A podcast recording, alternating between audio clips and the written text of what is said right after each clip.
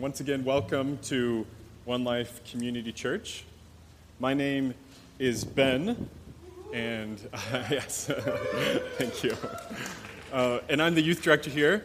And I also just started on as the dinner church director. So we had our first, yeah, yeah, it's really exciting. We had our first training this morning where we had some discussion time, and it was just more of an introductory one. But we have our next one tomorrow, as Rich said, from 5 to 6, and another one from 6.30 to 7. And we'll have those for the next uh, eight week, nine weeks at those times. So you're welcome to join us. It will be a good time. Yeah. And so we're having this dinner church in which we will be going into Magnuson Park and fellowshipping with people there.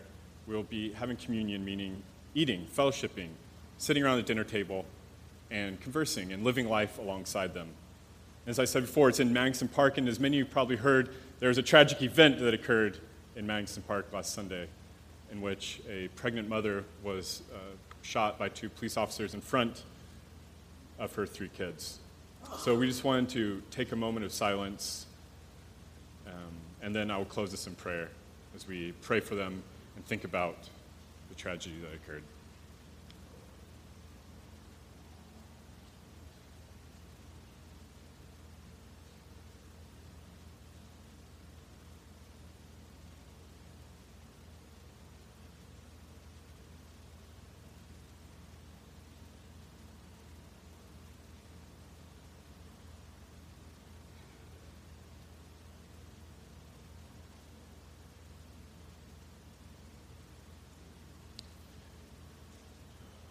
God, we don't understand the reasons and why horrible things like this happen in our world. And our hearts are just broken for the community and even more broken for the children that saw such a tragic thing occur that some children that just lost their mother in the blink of an eye so quickly. And we're there to witness it, God. And so we just pray for that community, pray for those kids I pray that as they're grieving, that they would be able to find people to talk to, that they'd have counselors, that their friends would be there for them, that their extended family members would show them love, that the community would uh, wrap themselves around that family, that they, would then, that they would know the love that you are, God, that they would know the love of Christ in their lives. I pray that you would just be with them, that if there are financial issues that they are dealing with, I pray that you would deal with it. I pray that people would just miraculously be present in their lives throughout everything. And I pray that in six months, people wouldn't forget about it. I pray that people would always be there for them. And we also pray for the community as they're grieving. Pray that they would grieve well. And that your peace and your Holy Spirit would descend upon Magnuson Park. In Jesus' name, amen. So, we just finished a series, a nine week sermon series on the Gospel of Mark. Now we're moving into the next series, which is four weeks long, and it's called the Summer Mixtape Series.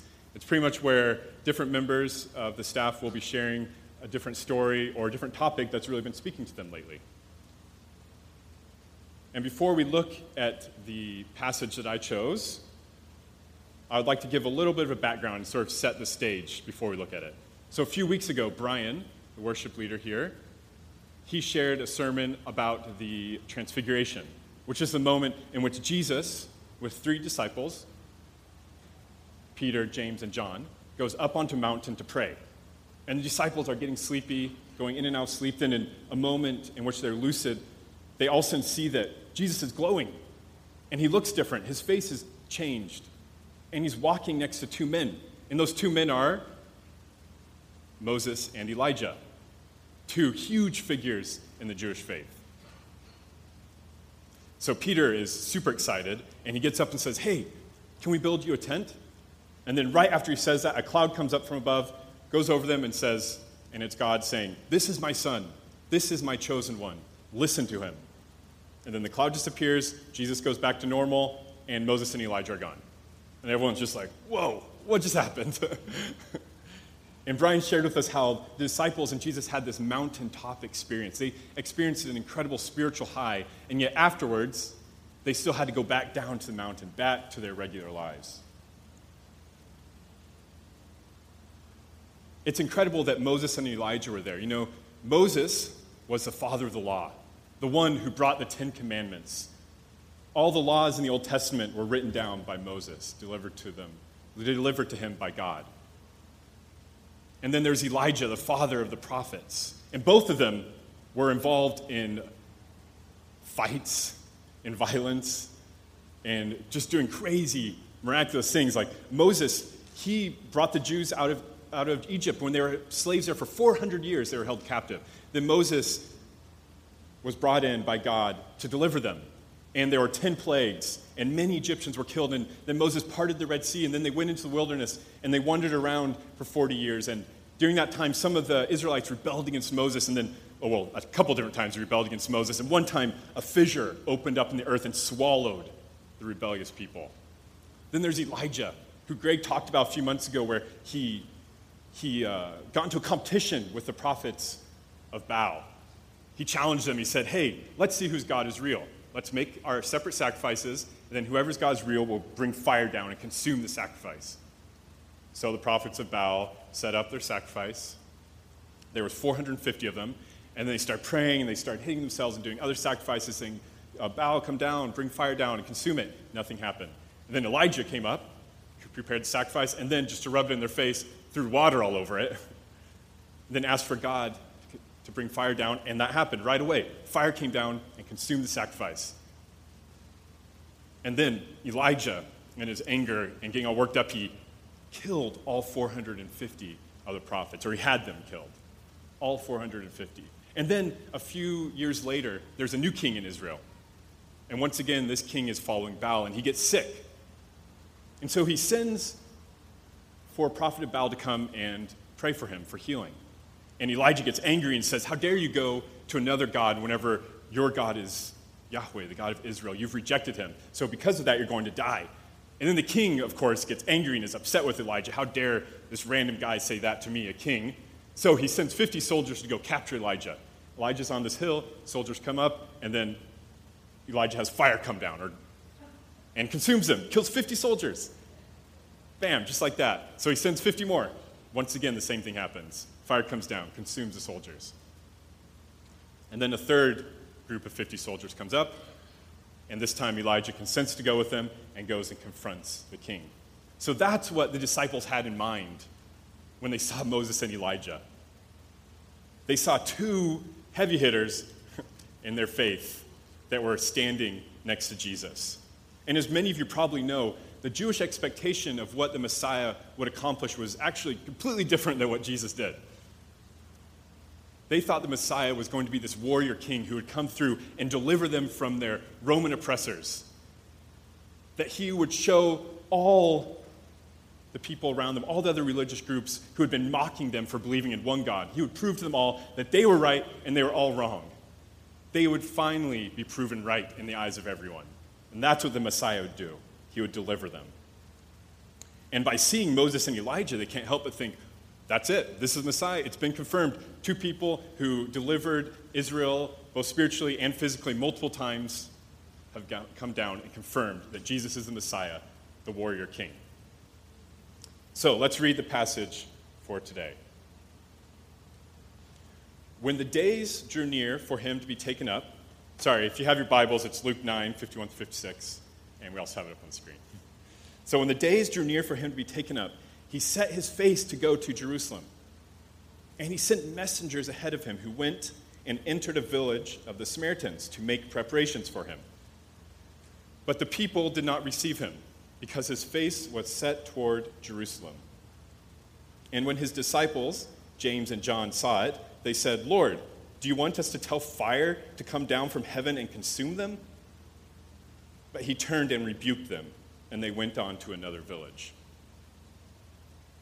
God, I pray um, that we would just have open ears, open eyes, open minds as we contemplate the story and apply it to our own lives and be with me and help me to communicate well. In Jesus' name, amen. So, how many of you have ever experienced something that completely and utterly transformed you? Maybe it was a spiritual high, like the mountaintop experience, where your life was forever changed, or maybe it was just a really something that got really you really excited about what was about to happen, or maybe something happened and you realized what was really ahead of you, that the days in front of you were going to be difficult. You see, when the disciples went up on the mountain with Jesus, they came away with different perspectives about what was going to happen in the future. The disciples were pumped because the Messiah was here. They're about to go and vanquish the Roman oppressors. And then there's Jesus. Verse 51 says, When the days drew near for him to be taken up, this is talking about his imminent death and resurrection. When the days drew near for him to be taken up, he set his face to go to Jerusalem. I love that part. He set his face to go to Jerusalem.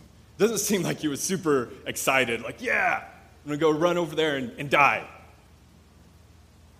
The image this invokes in my mind is that of Jesus, like, resolutely turning towards Jerusalem, his face anxious, his thoughts a storm of emotions, and his body weary. Yet he resolutely looks at the path laid out in front of him and takes a step forward.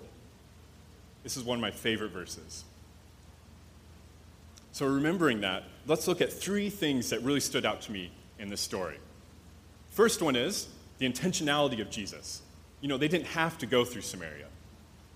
So, the intentionality of Jesus in going through Samaria. The second one is the disciples' reaction towards rejection. Then the third one is Jesus' reaction towards rejection. As many of you know, Samaritans and Jews this, at this time period did not get along.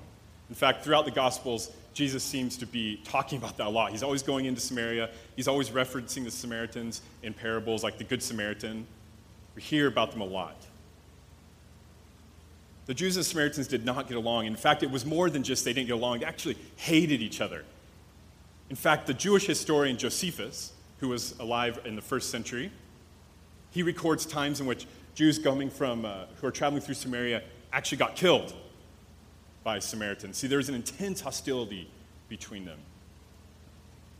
And here's a map of that area. Can't really see the colors super great on that screen, I'm sorry.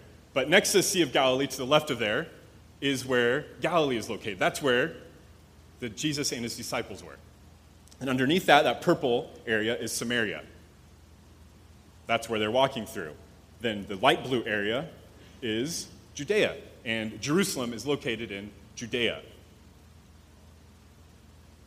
You see, most Jews who were in Galilee would typically go around, around the right side, around the eastern side of Samaria, and not go to Samaria if they're trying to get to Jerusalem. They wouldn't go right through. But as we know, Jesus was never one to let that hinder him.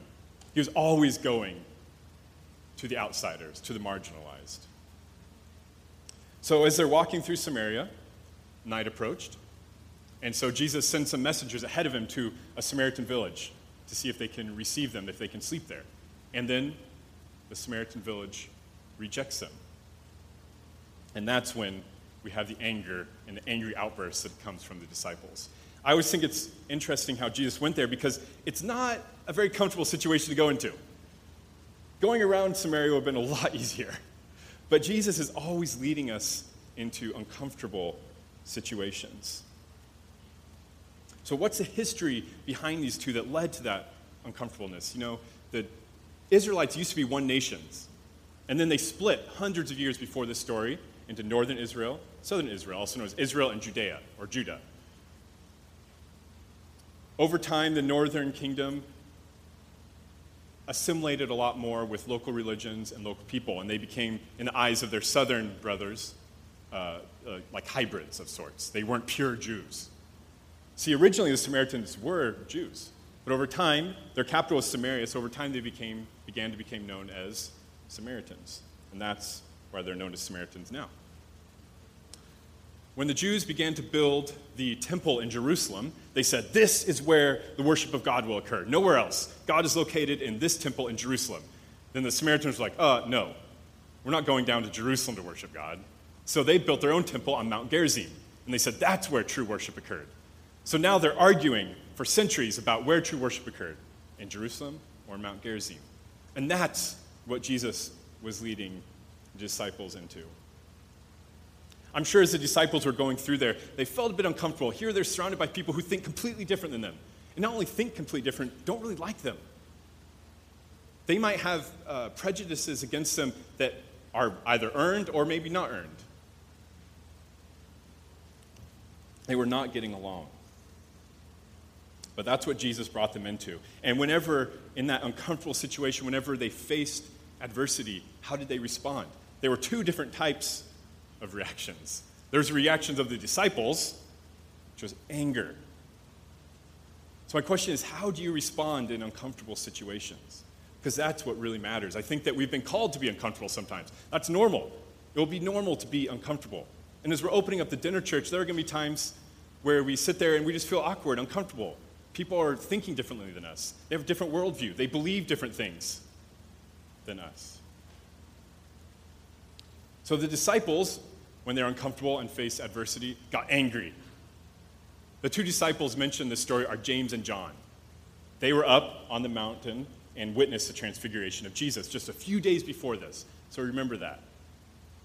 In Mark, James, or sorry, in Mark, Mark calls James and John sons of thunder, meaning hotheads, meaning they would get angry really easily.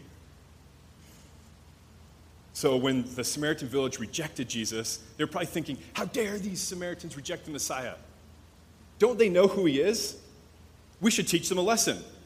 Let's call fire down on them like Elijah did. Interestingly enough, some of the older manuscripts actually have that at the end of their sentence. It says, Can we call fire down on them like Elijah did?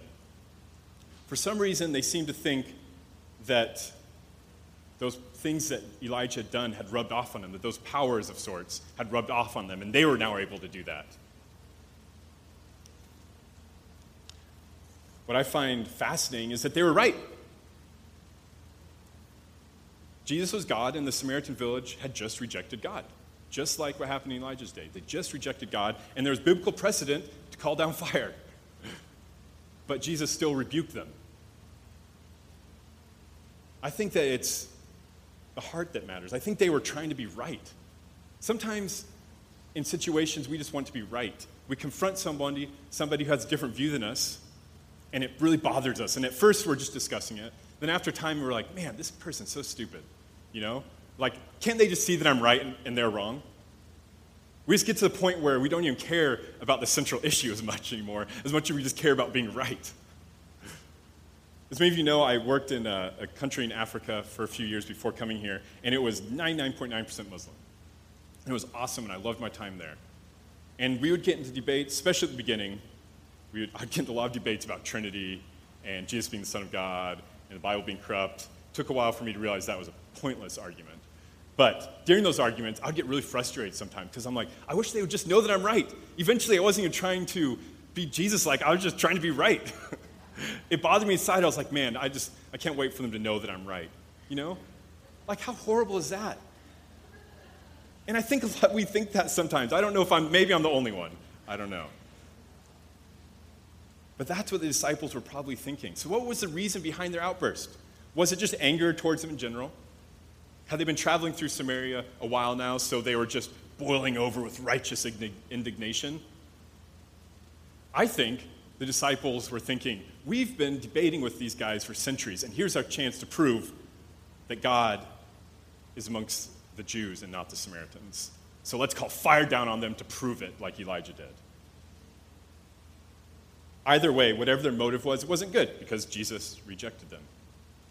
And the reaction of Jesus is the one that I find most convicting. We talked in the beginning about how he resolutely set his face towards Jerusalem, towards his betrayal and death. And here, this Samaritan village rejected him. Jesus was going to die for everyone in the whole world, even for this Samaritan village. I would have been so angry. like, are you kidding me?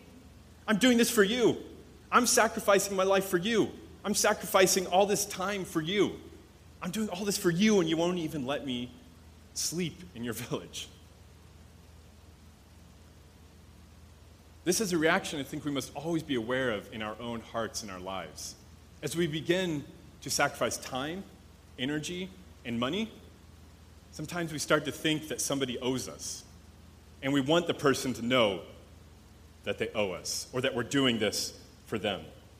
Once again, when I was in Africa, I was trying to open this, or we were trying to open this English school, and I kept on getting roadblocks from the government, they were uh, like pretty much, I was just getting sent from office to office, like ping pong table. I was just getting hit back and forth, back and forth. And it was weeks and weeks of sitting in hot offices, sweating like crazy, always hungry because I was just sitting there through lunch hours, so I could actually talk to the person, only to have the person say, oh, you know, actually, I can't do this. Go to this person. And then go to this person. And eventually I was just like, don't they know I don't have to be here? Don't they know I'm here to help them?